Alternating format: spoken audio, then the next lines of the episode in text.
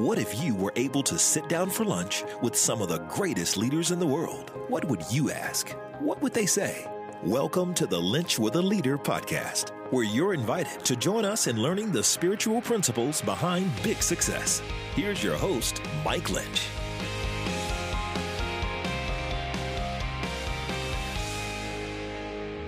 Welcome to episode 44 of the Lynch with a Leader podcast, where we sit down with some of America's greatest leaders and find out how they have led with their faith out in front. If I've never met you before, my name is Mike Lynch, and it is an honor to be on this leadership journey with you. Is we're all seeking to be the leaders that we were created to be in the space and the place that God has put us. Well, today's going to be a great, great episode. Today we get to sit down with Mark Cole.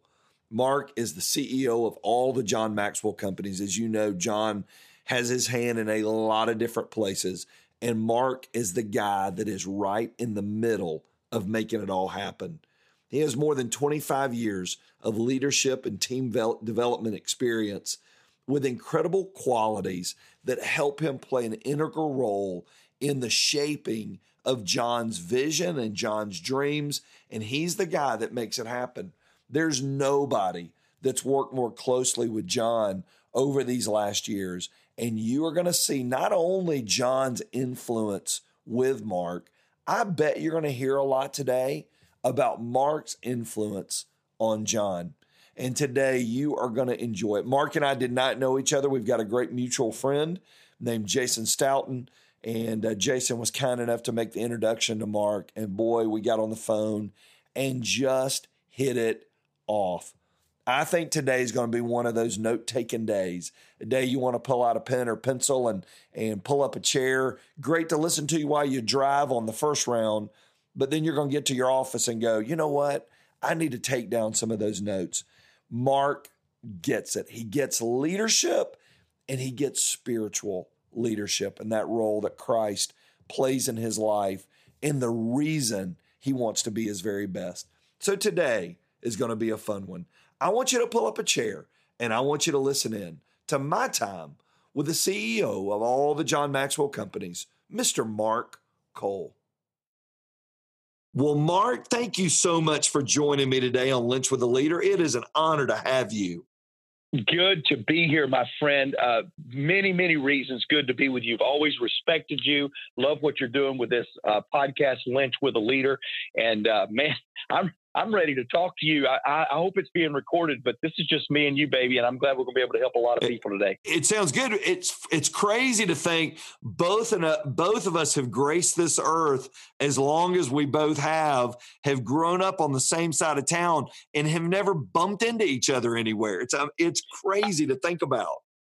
I, I agree. You know, I was just at man, I was just at the place to where you you caused all kind of fun stuff with uh, playing baseball. I was just there last week with Jerry Falwell Jr. at Liberty and uh, Ike Rock. I'm, there, there's so many connections, and it is good to uh, meet you. But now this is not the first time I've heard from you and your influence. I'm just glad to kind of be partnered up with you. Always admired you. And uh, by the way, my boss man, I work for John Maxwell. I was just texting with him just a few minutes ago. Said I was getting on the phone with you. He said to tell you hello and tell your listeners they're doing a good thing uh, tuning in to Lynch with a leader. Well, you are too kind, man. You work for the best. Eh, you know, now you work with this incredible leader, leadership organization. You work right hand, right beside John leading it.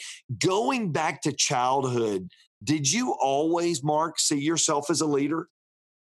the answer is yes, and this is crazy. And let me let me explain. So yes, I did. At five years old, I'm the baby of five. I grew up around leadership. My my dad was leading his nonprofit. He was a leader of leaders in that little world, and uh, I always got to see leaders. I was born later in their life. I was four, they were forty when I was born. I was the baby of five, and I'll tell you, I can remember at five years of age loving to tell people what to do.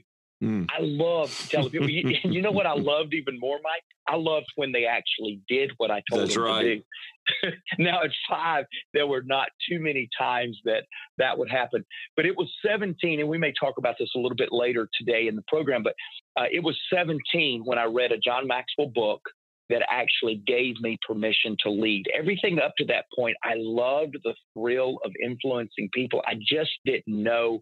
One, I was very awkward with it. I was a redheaded, high opinionated, high emotional person. Um, I don't know that I was always effective from five until 17 or 18, but it was 17 when I went, oh, I got this now. I know what this is all about. So I, have I've seen myself as a leader. Again, wouldn't capture it that way for a very long time.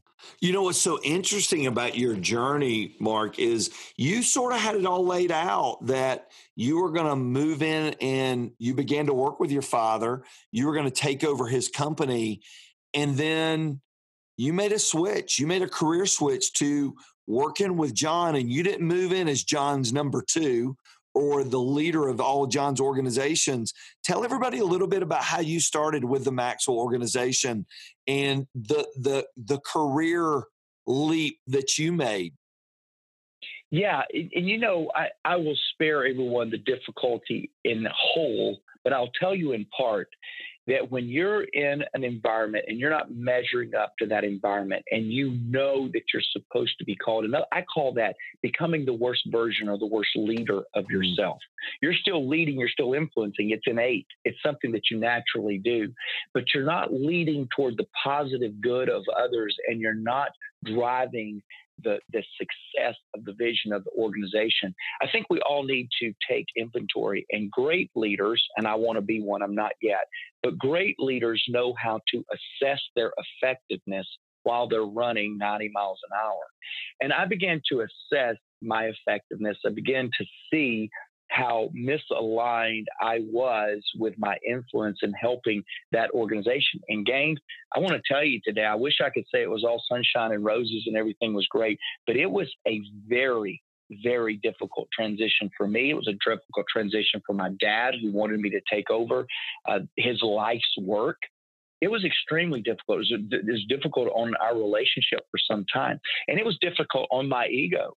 I, mm. I went from the top of my little world. I mean, I was heir apparent. I was going hard and going strong, and it was a complete start over. You mentioned this, but I started with John 18 and a half years ago as a telesales agent, working four people below John, five people in our organizational structure between myself and John Maxwell.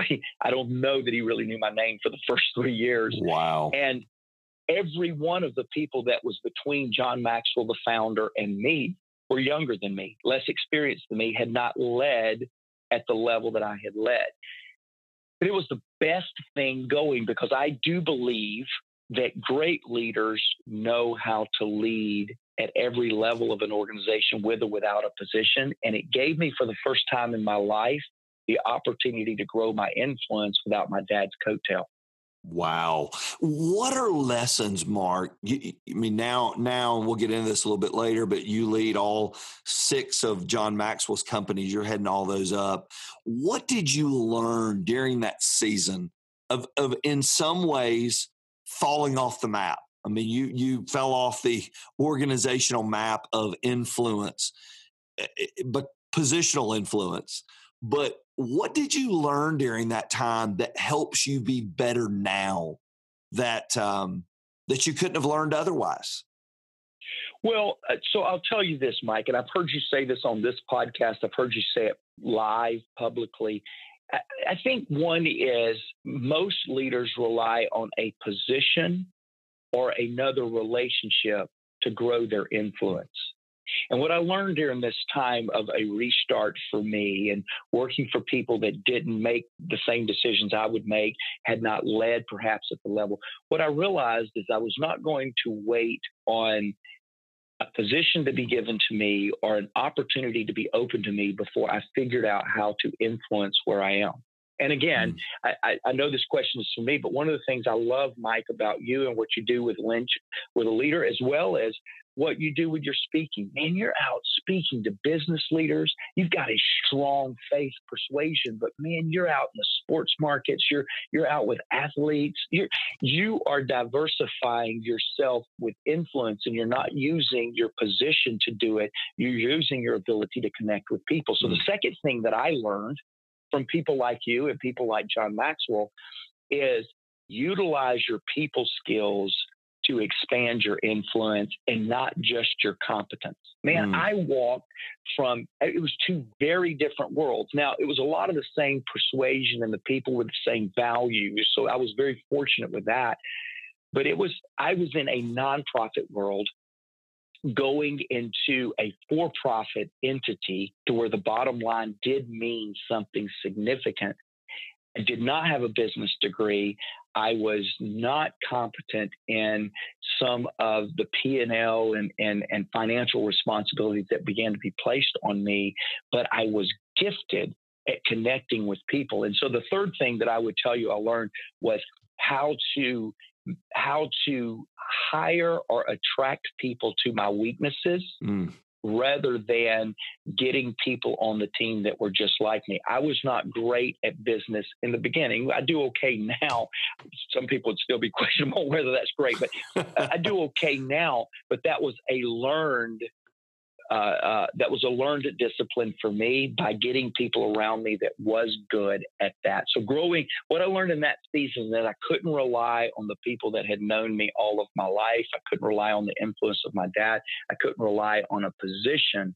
I had to go and use other tools to become successful. Were, were there times during that season, Mark, that you went, man, I've I've really royally screwed this up. I blew it.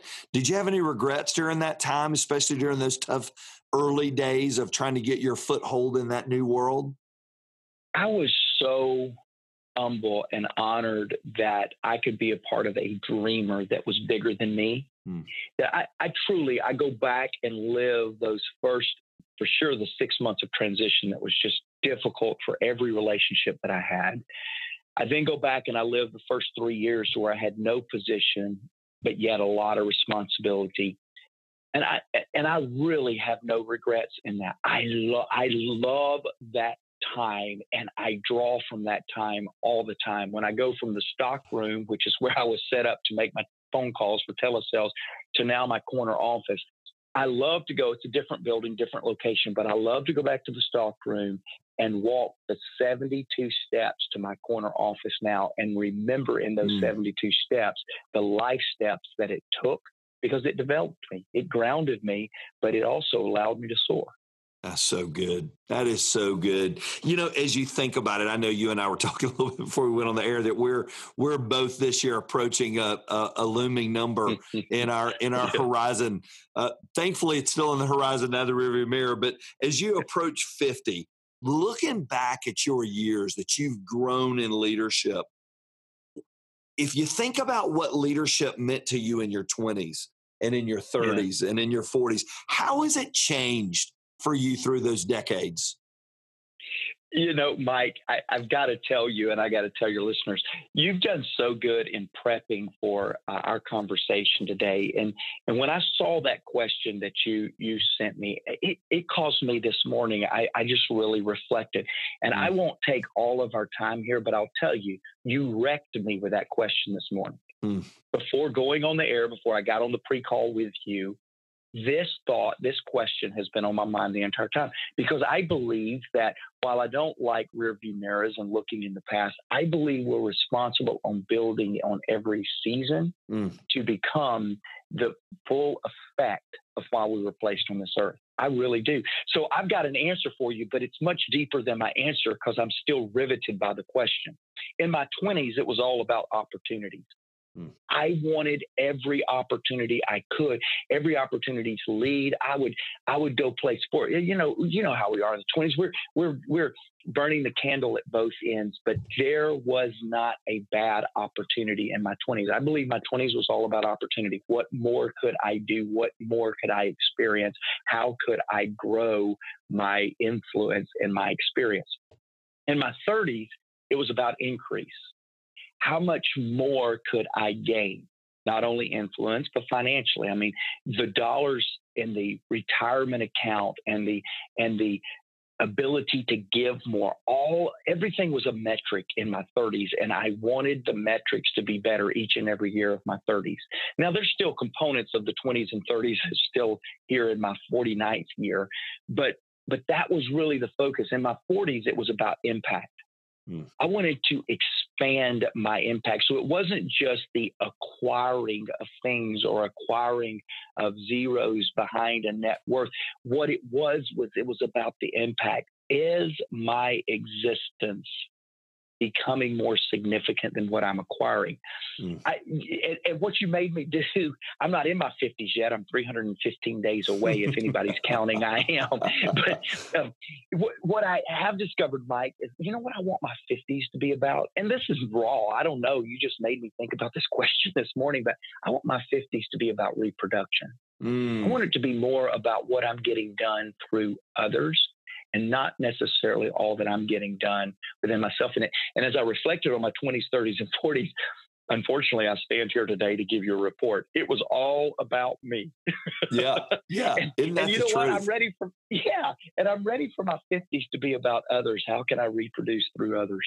That's so good. Golly, that is so good. And you know, it's those it's those mile markers that come and you look at them and you're like, I can't believe, you know, just the other day I was ordering something online and had to scroll down to my birth date. 1969 does not scroll to very easily anymore on the credit card application. You just keep you keep scrolling down. You finally get to your birth date and you're like, what has happened? There are so many years in the rearview mirror. And then you reach a point, Mark, like you're at, and some people could look at it and go, dude, you've arrived I mean, you work with the foremost leadership expert in the world. You work right right beside him. You travel with him. You speak with him. You lead great companies. You have a beautiful family. So here's my question: What continues to stretch you? What is it that drives inside of you to go, I don't want to settle for just where I am? Is there anything in particular that has sort of been there that whole in that engine room the whole time that continues to stretch you to be better and to be your best? Yeah, you know, so again, I love this question. And, and when you say, you know, what is it that keeps me stretching? The first thing I say, and you said this in the question to me, it's John Maxwell. Mm. I mean, this is a 71 year old guy that is always looking and reaching for a greater level of impact. And, and the, the, the application to that, Mike, for everybody listening is who I'm surrounding myself with is stretching me. It mm, matters who we hang with, the things that you listen to, things like this podcast with Mike, the things that you pour into yourself are the things that's going to stretch you. Left to our own devices, I am convinced we're all resistant to change. We just want people to embrace our change. And I'm convinced that we're all embracing of comfort because we all want a little bit easier. We always want a little bit more convenient. Look at cell phones. I mean, for years, Mike, you and I are old enough at 49 that we remember when there were bag phones for modular phones. Yep. We remember when we carried the bag phones around and then it became cool to get something really small. Well, now if you're an iPhone user like I am, the bigger one, the better. We, but but here's why: is because everything's become on the screen. When it was going small, everything was just about where I can slip in my pocket. And this is just my phone. I'm doing well now that we're consuming content on our phones. Now we want it bigger again, and so it never was about the size. It is about the comfort of what we're using our systems or our devices with. So back to your question: find people that will stretch you. Be it, here's what I I have discovered of 18 and a half years of doing this, and, and, and by all accounts, I'm the second man. Now I'm a type A guy. I love being the first man of my life, and I am. But what I do is the second man. But here's what I've discovered I, I want to be a part of something bigger than myself.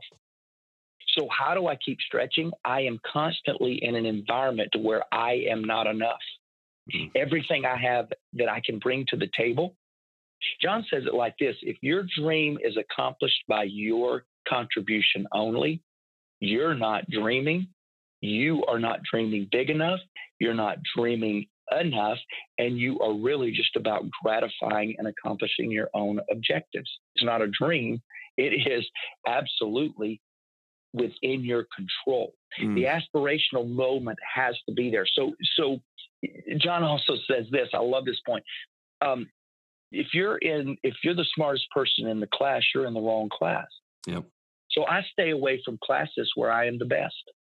I don't want to be the best in the class because I want people around me that make me better and that stretch me. You know, we're so good, Mark, about telling our teenagers and telling our kids, show me your friends, show me your future, I'll show you your future. That really doesn't change as we get older, does it? I mean, it, show yeah, me your friends in your 30s, the people that you run with and the people that you strive with. Um, I've really never thought about it that way, but that doesn't change as we get older. Not at all. Not at yeah. all. So it, it, as you as you and I, I love man. I was listening to one of your talks the other day. You were given um, it was on I think it was an L three podcast that you had done out of Pittsburgh, and they were playing a, a talk that you had done on transformational leadership, and it was so good. What do you think it means because what I love about that that that applies to the world that I work in where I call I call it the professional Christian world where we get we get paid to do the right things. But there's lots of people out there trying to do that in a little tougher marketplace than I'm in uh, in the world that I work in. What does a transformational leader look like to you and why is that so different than the normal leadership we see in our culture? Well, so we we believe that a transformational leader has made the shift from success to significance and and I, I don't want to get ahead of perhaps where you want to go here but for us, we trained leaders. In fact, John's nonprofit, uh, when I first started leading John's con- uh, nonprofit, Equip, several years ago, we had trained uh, over 4 million leaders in areas that need leadership the most, but have the least amount of access to it. Mm. We trained them. We knew them. We knew the names. We, we, we quantified them. We had it all down. By the time we were done, we had trained in every nation, every nation recognized by the United Nations, 192 nations. We had trained over 6 million leaders. These are women and men, Mike, that went through a three year process. So it wasn't just we went and had an event, we trained them. We took them through a process and with a requirement to train others. It was legit we got invited to, I'll never forget this. We got invited by the president of Guatemala to come in and begin doing transformational work with the top leaders of all seven streams of influence. We went in and said, no problem. We've trained over 90,000 people in Guatemala alone. We will mobilize them and we'll start doing transformational work, which is less about learning than it is about applying, by the way. Because I believe a transformational leader good. doesn't talk the talk, they walk the talk. And that's more than a colloquialism. What are you doing today with what Mike is bringing to you in this podcast? I hope we inspire you. I hope we entertain you. I hope we, you have a great experience in our time together today. But my biggest question is, is what are you going to do with it? Mm. Did you find something, hopefully, that Mark Cole said, and I know you'll find it in what Mike said, that inspired you to do something? That's mm. the true report. And so we went into Guatemala, 90,000 people that we had trained. Do you know we couldn't mobilize, but only we only mobilized 250 of those 90,000? When it was wow. time to do something, even at the level of an invitation from the president, we couldn't get the trained people to do anything. But now, if we'd have went back with another training experience, we'd have been able to get the masses. What I found is transform trained leaders want more training. Transformational leaders want you to quit training them so they can go do something. God, that is so, and it's no different here, is it? No different no. in the states. No different in the states. What is it about? So I, I go, I get the training. Why do you find that most, and then maybe this is just your your speculation? Why do you find most just want more learning more than they want the act of going out to do it. Why, why is that? I, because one, I think I think we're trained through for for the first 20 years of our life, 18 years of our life. Some of us that go on to more uh, um, a longer college experience, 25 years of our life, we're trained to learn, to learn, to learn, to take things in and even the university systems in the in the U.S. And there's people I'm sure that listens outside the U.S. Perhaps it's different in your country, but in the U.S. we we really train our kids on book knowledge. But but I mean, my college my college experience did not teach me what to do with my training. No. And and that's a big fallacy. So I think we spend all the formative years of our life learning stuff that really can't be put into practice. So that that's the first problem. Now you got me on a soapbox, and I'm gonna get off of it quick. No, that's good. We got some, good. We got some educators that listen in, Mike, and I'm not. A, I, I don't mean to offend you, but for us, what I believe that a, the difference between uh, why people want to be trained is because one, we've been trained for years, the formative years of our life, we've been trained that training is good, that ap- uh, application is optional. Mm. That's what we've mm. been trained for the formative years of our life. So, one, it's easy to learn because we grew up learning. I think the second reason is, is because it is much easier as as human beings, as even leaders, to talk about it, to hear about it, to be inspired by it, rather than to go roll up the sleeves and fail when we try it. John says this you're never good the first time, mm. but you can't get good without a first time. As leaders, we don't want to fail and so, therefore, to go apply, if really the theory is we're never good the first time, we don't want to go apply because we don't want to feel like a failure, but we're never going to get good until we begin to apply. So, I think the second reason I'd answer to that of why people like training rather than transformation is they they enjoy the comfort of learning because it's difficult to apply. I think the final thing um, that that really is a huge driver of us wanting to learn is when, when we go and apply and we go and try something bigger than ourselves, we've got to understand that everything worthwhile is uphill all mm. the way. Boy, that's good. And, and, John John talks about this. He he has this real maybe it's a little cheesy illustration of of he lifts his hands in the air and he says, you know the challenge with people, they have uphill dreams but they have downhill habits.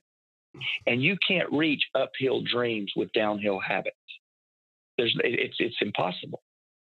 And so there is this habit that we have that when the going gets tough or rough and, and we're challenged, that we must be doing something wrong. On the contrary, you're doing something right if you're doing something that feels difficult. Boy, that's so good, Mark. That is so good. And that, you know, that hits all of us. And I think all of us is even as driven as a person may be, we all want a little phase where we can take our foot off the accelerator and go, man, mm-hmm. there's gotta be an arrival place. There's got and there's not. There is never there is never a minute, especially if you're going uphill. If you're going uphill and you take your foot off, you're going to go downhill even quicker and and you know it's that it's that striving piece that great leaders have within them and that's why the climb's so lonely i think at times for guys and i loved i was listening to you talk the other day mark and you had a great you know any organization whether it's educators whether it's business you know we all read up and i spent some time of course on the air with tim elmore and nobody knows mm-hmm. the millennial culture better than tim does and That's he's right. just spot on it and you talked about hiring and you you made a comment and i'd love to hear you expound on it a little bit for everybody listening in when you are speaking to someone and you're in the hiring phase at your company what is the biggest thing you're looking for in a young leader what what is the the the thing you go man that is if i find this that's what i'm looking for in a young leader what would you say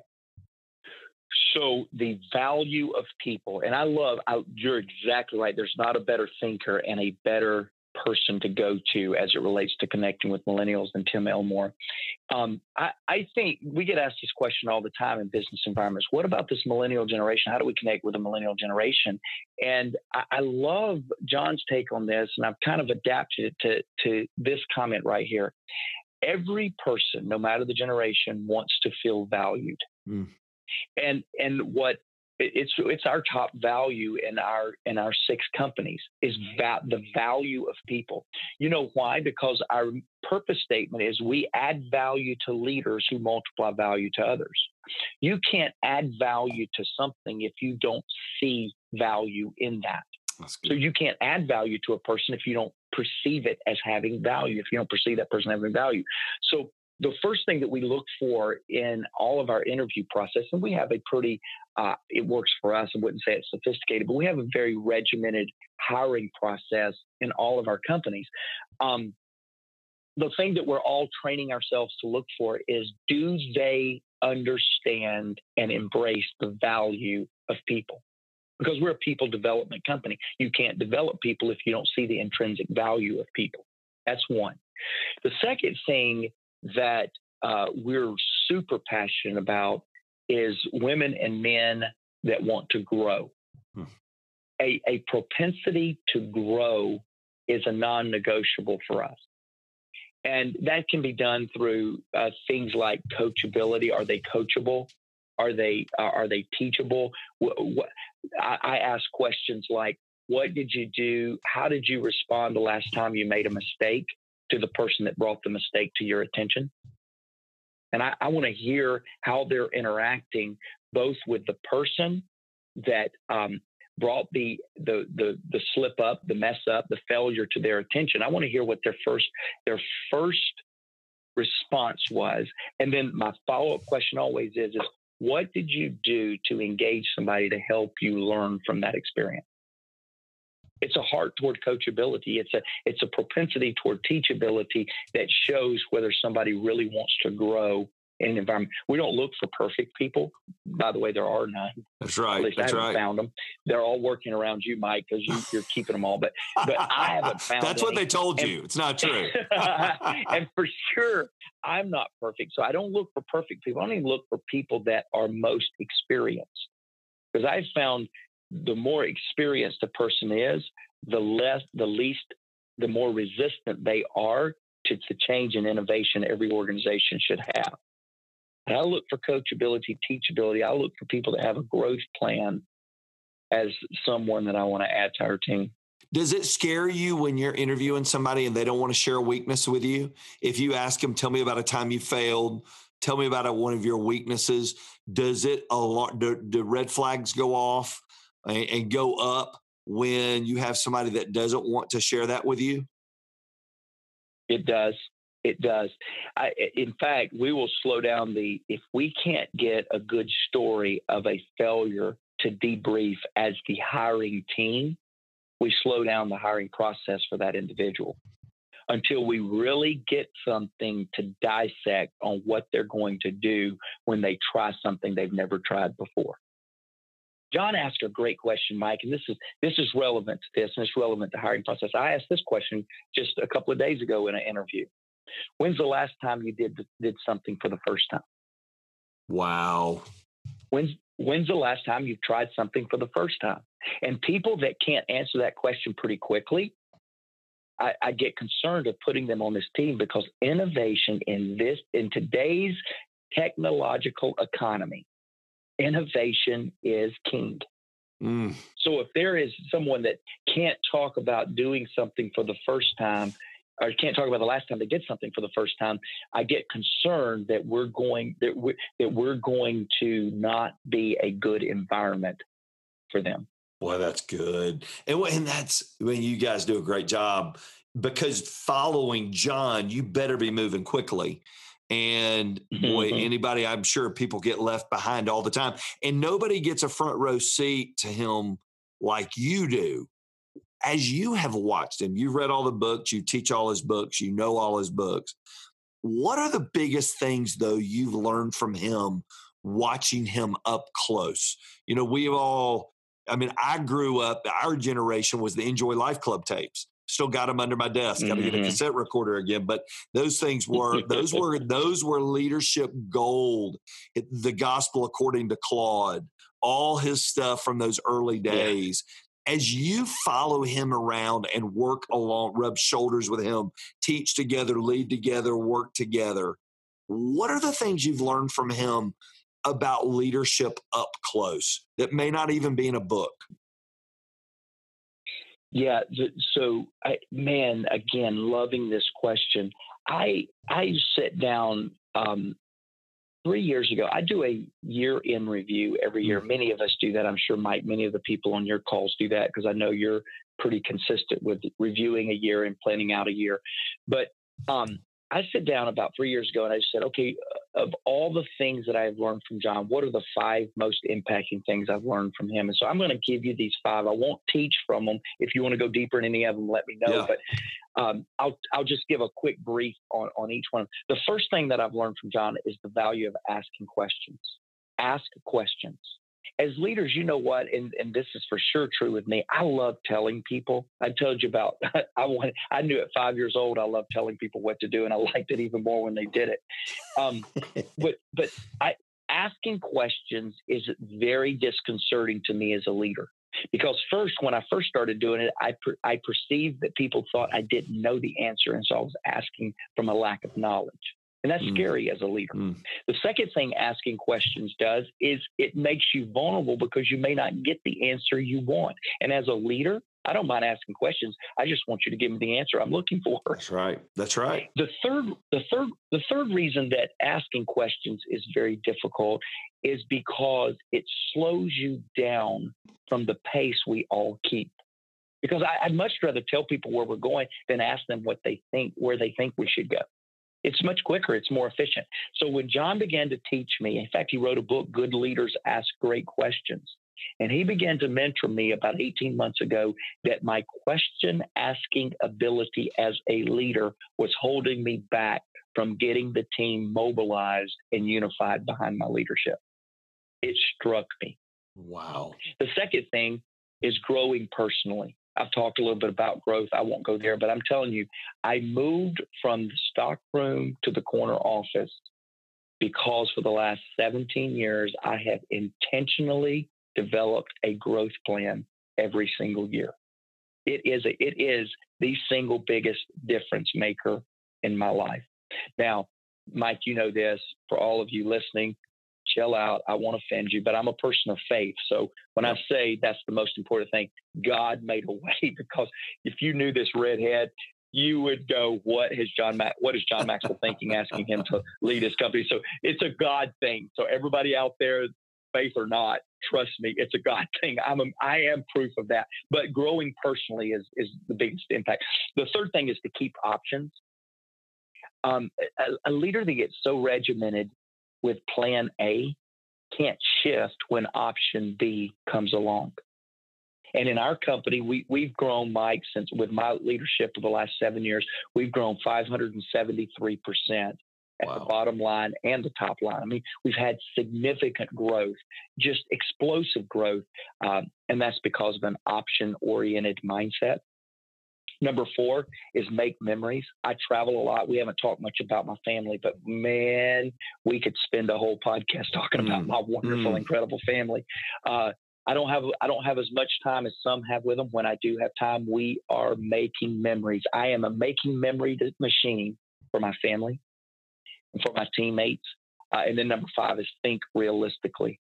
Always be thinking realistically um, on not negatively, not pessimistically, uh, but not overly optimistically either. Let your thinking be uh, founded in realism.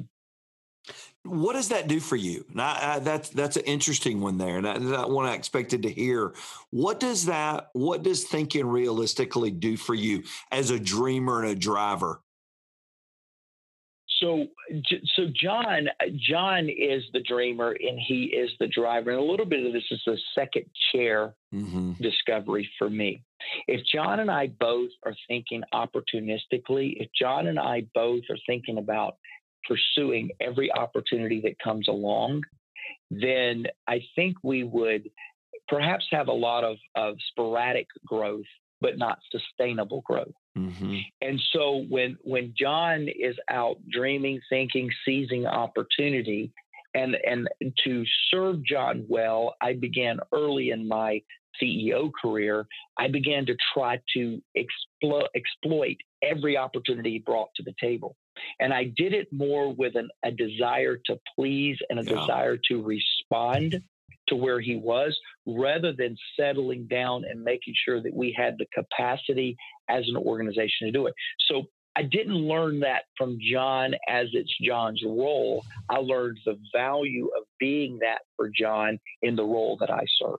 That's that is super. And I love how in that Mark, you talked about being a person of faith. So here you are, incredible leader, incredible driver, incredible at what this industry is you've been put into. How does your faith play out day to day in helping you become who you are today? Yeah, and I, I get the privilege, Mike, uh, as you do. I get the privilege in being in a lot of environments that faith is either different, it's indifferent, or faith is different in that it, they don't, they didn't have the same perspective of faith I had growing up. So I, one is is I understand the concept of how personal faith is and how abusive faith can be when it's tried to force when I try to force my lens on someone else's perspective, on somebody else's eyes. And so faith faith is extraordinarily important to me. I don't start a day that I don't pray over and think and commune with my creator over my schedule. It's a daily discipline of mine. I, I, I, just go, okay, where do I need to be on? What is the moment today to where I need to decrease and God, you increase in my life, in my mm. orb, in my environment? I ask that every single day. And at the end of the day, I ask every single day, hey, God, did we did we do that okay? Did I partner with you okay here? Did I get out of the way so you could get in the way? And and so we just have this kind of little quick little conversation. So it's incredibly important to me. But let me let me say this. It's so important to me that I want to make sure that I edify with it and not correct with it. John makes this statement, Mike. You've probably made it to. A lot of people are making it. I don't even know who to attribute it to originally. But we people of faith, it's time for us to connect with people rather than correct people. Mm, that's so good. And every single day, I ask that my faith be a tool for connection and not a tool for correction. I grew up 30 years. when You and I were laughing about our, our background before we started recording today. I grew up to where, man, there was an exhilarated feeling as a youth pastor when I could correct somebody That's that right. didn't do it right. Mm. Man, I went, yes, I'm a champion of the faith today. That's right. Man, I wake up sometimes, Mike, in the middle of the night at 49 years old. I wake up and think about something I did from stage to correct a young person rather than connect with a young person. And it it keeps me up at night. So I, I, went on a little tangent there, Mike, but man, my faith, I want it to be, even with those of you on this call, uh, on the podcast today, I don't want anything I'm saying right now to repulse or to repel you. I really want it to intrigue you, um, not to join my faith just like my faith is, but for it to intrigue you to find your place of spiritual perspective. Because we're nobody denies, even atheists, nobody denies that we're spiritual beings. Mm. I really want to challenge people to to find a way um, to really awaken that call that's in all of us to strengthen our faith. You know, it's so funny. I, I, had a Bible study two days ago. Back in 2001 or two, I started a Bible study for executives called the Executive Bible Study. It's for guys in leadership. And I was green behind mm-hmm. the ears, man. I was young. And I remember going to a guy and saying, man, I would love to host a Bible study at your dealership. And he said, we'll do it as long as we'll talk about the Bible, not about business. He said, We can go to a seminar, learn about business. I want to learn more about the Bible. And I remember the very first study we ever did was on the Beatitudes and Matthew mm-hmm. 5, we were breaking it apart. And that guy that day in his dealership made a really interesting statement. He said, You know what's so funny is all of those traits that are listed there the humility, the leading from your brokenness. He said, Those aren't traits that may get you to the top and noticed, but they're the traits everybody wants in their leader when they're at the top. Oh, and wow. boy, I'll never forget that. And and I thought, you know what?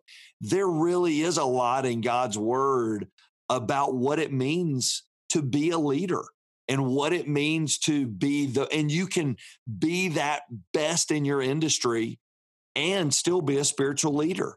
You know, uh, who who is somebody you've looked to through the years, Mark, and, and you look at their leadership and you go, that person got it. They were that person that, you know, helped connect people, not just correct people. Who are some guys you've looked to and said, man, if my leadership looks a little bit like theirs, I have done well? Anybody stand out to you? Well, I, I got to give two obvious, and then I'll give maybe one not not so obvious, and I'll talk quickly about the obvious. But John Maxwell, I mean, the closer mm. I get to him, Mike, and I am pretty close. In fact, Margaret, his wife, calls me the other woman because I'm with him all the time. I travel with John 80 percent of the time he's on the road. I'm with him, um, and the closer I get to him, the more real mm. and authentic his good. values are and uh, it, it is good. It's really cool to see that we have so many models of leaders that that that are not necessarily that way, but his values, who he is, is really there. The other is my late father. Uh, just in the last uh, six weeks, my father passed away, mm. 88 years of age, and he taught me the value of people. He used to say this all the time. Again, we talked a little bit about faith today, but he used to say, "Mark, the only thing you can take to heaven with you is people." Mm. So make sure you keep people as the priority. And um, so those two men are really, um, really, really important to me. But I'll tell you, I have a friend, his name is Richard. Um, this guy has demonstrated a love in the most adverse circumstances of anybody that I know. If I looked at some of his life in the course of, of his life, um, and and things that that he has been through, my response in those times would have been starkly different than his. His love, his embracing, his forgiveness, his extension of grace, um, his ability to go after and lead things with a high drive. Mm. But when it comes to the main things of life, be able to come in and, and use a grace and extend a, a commitment to connection that is uh, it, it, inspires me every time I get to see that. That's so good. You know, I, I didn't know that, Mark, about your dad. I lost my dad two years ago. And you'd think wow. at the age we are in life, it wouldn't be hard, but it doesn't make it any easier, does yeah. it? Good night. It doesn't. It doesn't. As, as my, you, my mom, you know, I'm sorry. Let me give no, you No, go for it. Yeah, mom. please go. My mom, well, well, so 69 and a half years of marriage, January 2nd, wow. they would have celebrated 70, wow. 70, years. There's not a lot, there's not a lot to mourn, except I can't call them four times a week like I always did. I can't tell them about our house and my daughter playing her clarinet. I, I can't get those things out to him. Um, but, but my mom, who is, I mean, I tell this all the time. My dad got recognized and voted on and accepted as the leader in most situations. But make no mistake, I lived with him for 25 years, was around him for 48 years. Mom was pulling the lever. Yeah. Mom yeah. is the leader here. And so it's fun. And I don't know where, where your mom was in, in all of this, but my, my mom, it's, it's, it's very interesting to watch someone after 69 and a half years that's 89 mm. adapt and uh, I'm just watching again leadership in action. Once again, leaders step up even in the most difficult times. Boy, I think that's, that's a so common good. denominator of great leaders. That's so good. Yeah. And It, you know, I think back to all the years I've pastored and people lose parents. And yeah, I, I remember the very first time we ever experienced when I'm, we sent our kids off to college. All of a sudden now, when I spoke to people who sent their kids off to college, I felt that feeling differently than I had when I patted them on the back, going, Oh, it's going to be great. They're going to be great. You're going to be hmm. great. I didn't know. And then losing a parent. And then my mom passed two months after my dad, craziest 60 years of marriage. And two months later, she passed and had been healthy. Um, and and I know we closed on a house. We're moving here in a couple weeks after being in the house for a long time. And it's weird, even as a 49 year old guy, or I was 47, 48 at the time, wanting to call your parents and tell them, hey, yeah. we're moving houses yeah. and celebrate with them, you know. And that's the beauty. That's the beauty of a godly parent is they left that legacy in you that you wanted to be. And I know they must have been so proud of your mom must be so proud of you too and all that you've done. Because your family's a big deal to you. And you you've hit on that a little bit. When you think, Mark, one day somebody, one of your children, they're on a podcast or your grandson is on a podcast and he's talking about you and somebody says, Well, tell me, you know, I heard that he did all these things. Tell me what he was really like. What do you want your your children or your grandchild to say about you? You, so I got the great. I love this question. By the way, our paths are way too parallel for us just to be talking first time. We're moving in two weeks to a new house after are you really? in our current house too. We we need to get off the air and just go lament to each other we about do. what our wives have just put us through with all these picks and choices. That is but the anyway, dadgum truth got, right there. I got the greatest compliment uh, about four months ago. It was Steph uh, Macy, my now 12 year old, was finishing up sixth grade middle school. And um, she's finishing up sixth grade. And for years, she's wanted to be an architect.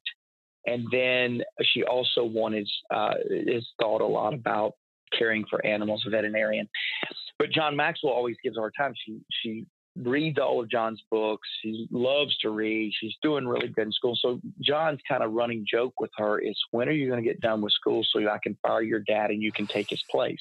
And Macy, Macy always responds back. She's very fun loving. She says, not soon enough because you need some real help in there. And she's just got this really cool sense of humor. But she got up uh, in sixth grade, at career day, and she says, you know, for all of my life, I've wanted to be an architect. I've wanted to perhaps do veterinarian. She says, but the older I get, the more that I realize I think I want to be a CEO because I want to make a difference around the world like my dad is making. And I don't, I, you know, I travel a lot. My family, my family is so engaged with me. They're so a part of what we do. we've got some real disciplined approaches to make sure they stay engaged as I travel but a little girl who loves her dad. She loves me being around still. That's a good thing. I know seventh and eighth grade may change that, but right now, really loves me around. But yet, she has not become hard toward the difficulty this puts on my family. Actually, she wants to model it and emulate it. And if anything that I would want my family to say about me, I would want them to say, he was so effective that I want to be effective like him. That, that mm. would be it. That's so good. That is so good. Well, Mark, it has been a blessing and an honor to get to spend time with you today. And I want you to know we are fans. We are pulling for you. And man, finish finish strong like you've run the race already because you are you are out there on the front lines making a difference, buddy. Hey, thank you, Mike. And, and you know, in John's world, we get a lot of opportunities, we get a lot of things to do. But when this idea of this opportunity to come hang with you for an hour and impact the people that you're impacting, it was a no brainer for me. And I'll tell you why. And I'm going to challenge those of you listening. I already said, don't be a trainee, be a mm. transformer. And Mike, I know again, you, you bring some incredible leaders this lynch with a leader format, some incredible leaders. Gang, if you could do one thing today and it's not for yourself, I hope you picked up a few things from Mike and I that you can do for yourself. But the thing you need to do for others is you need to get them involved in this community that Mike has started with Lunch with a leader. Hmm. Everyone listening to this today forward, if not this podcast, because that sounds self serving, forward one of Mike's recent podcasts mm. to somebody and get them into this learning community. It will change their lives. They will thank you for it. And you will finally, you will then do something for someone else other than yourself. So, Mike, thanks. Thanks for letting me be a part, my friend. I hope you enjoyed my time with Mark. Man, what a what a great guy you know what I'm fascinated about by so many of these people. I was talking to a good friend the other day, and they said, "Do you know everybody you talk to?" And I really don't. But by the end of the call, I feel like I do. And I think the reason for that is they have a passion to equip others, and they have a passion to take what the God has done for them, in them, and through them, and make sure that others have access to it. Mark, you could hear the passion in his voice to help others be the very best they were created to be. And today I know that through our time with Mark, I'm a better leader for it. And I hope that you are a better leader for it. Mark just has an amazing ability. And if he's around your area speaking, make sure and get out and hear him. What an incredible guy. You know, it's so funny. Um, the Dave Ramsey company and, and the John Maxwell company have both been so gracious to us on Lunch with a Leader to provide their personalities and access. I mean, we had Chris Goede earlier from the Maxwell team. We'll have another one of the Maxwell team later this year on Lunch with a Leader. And these guys are just honored to pass on what God is doing through them and, and in them on to you. So I hope you will reciprocate. When a young leader in your community needs a little bit of your time, I hope you'll take it. And then I hope you'll pass on what God is doing through you. One of the other great ways of passing on what we're learning is to share these episodes. If these are of benefit to you, man, take a second and pass them on, would you? Share it with a friend, share it with a coworker, share it with a family member that maybe is on uh, that journey to being the leader that they were created to be. Well, once again, thanks for joining us. And until next time, I hope that you go out and become the leader that you were created to be in the space and the place that God has put you. In our next episode, we're going to get to sit down with Nashville recording artist Dave Barnes. Dave is a phenomenal leader in the music industry in Nashville. And man, Dave's just making his mark, not with a Christian moniker over him, not in the Christian music circuit, but in the circuit of incredible artists who are using their gifts for a reason bigger than them. You are going to love Dave Barnes. Funny, insightful, serious at times, but man, what a story of how God is using him in the space and the place that he's been put. Well, until then, thanks again for joining us, and I can't wait to talk to you again next time. Thank you for listening to the Lunch with a Leader podcast with your host, Mike Linch. If you enjoyed this episode, you can help more people hear it by subscribing and leaving a review wherever you may be listening. For full episode notes and more spiritual leadership resources, visit MikeLinch.com.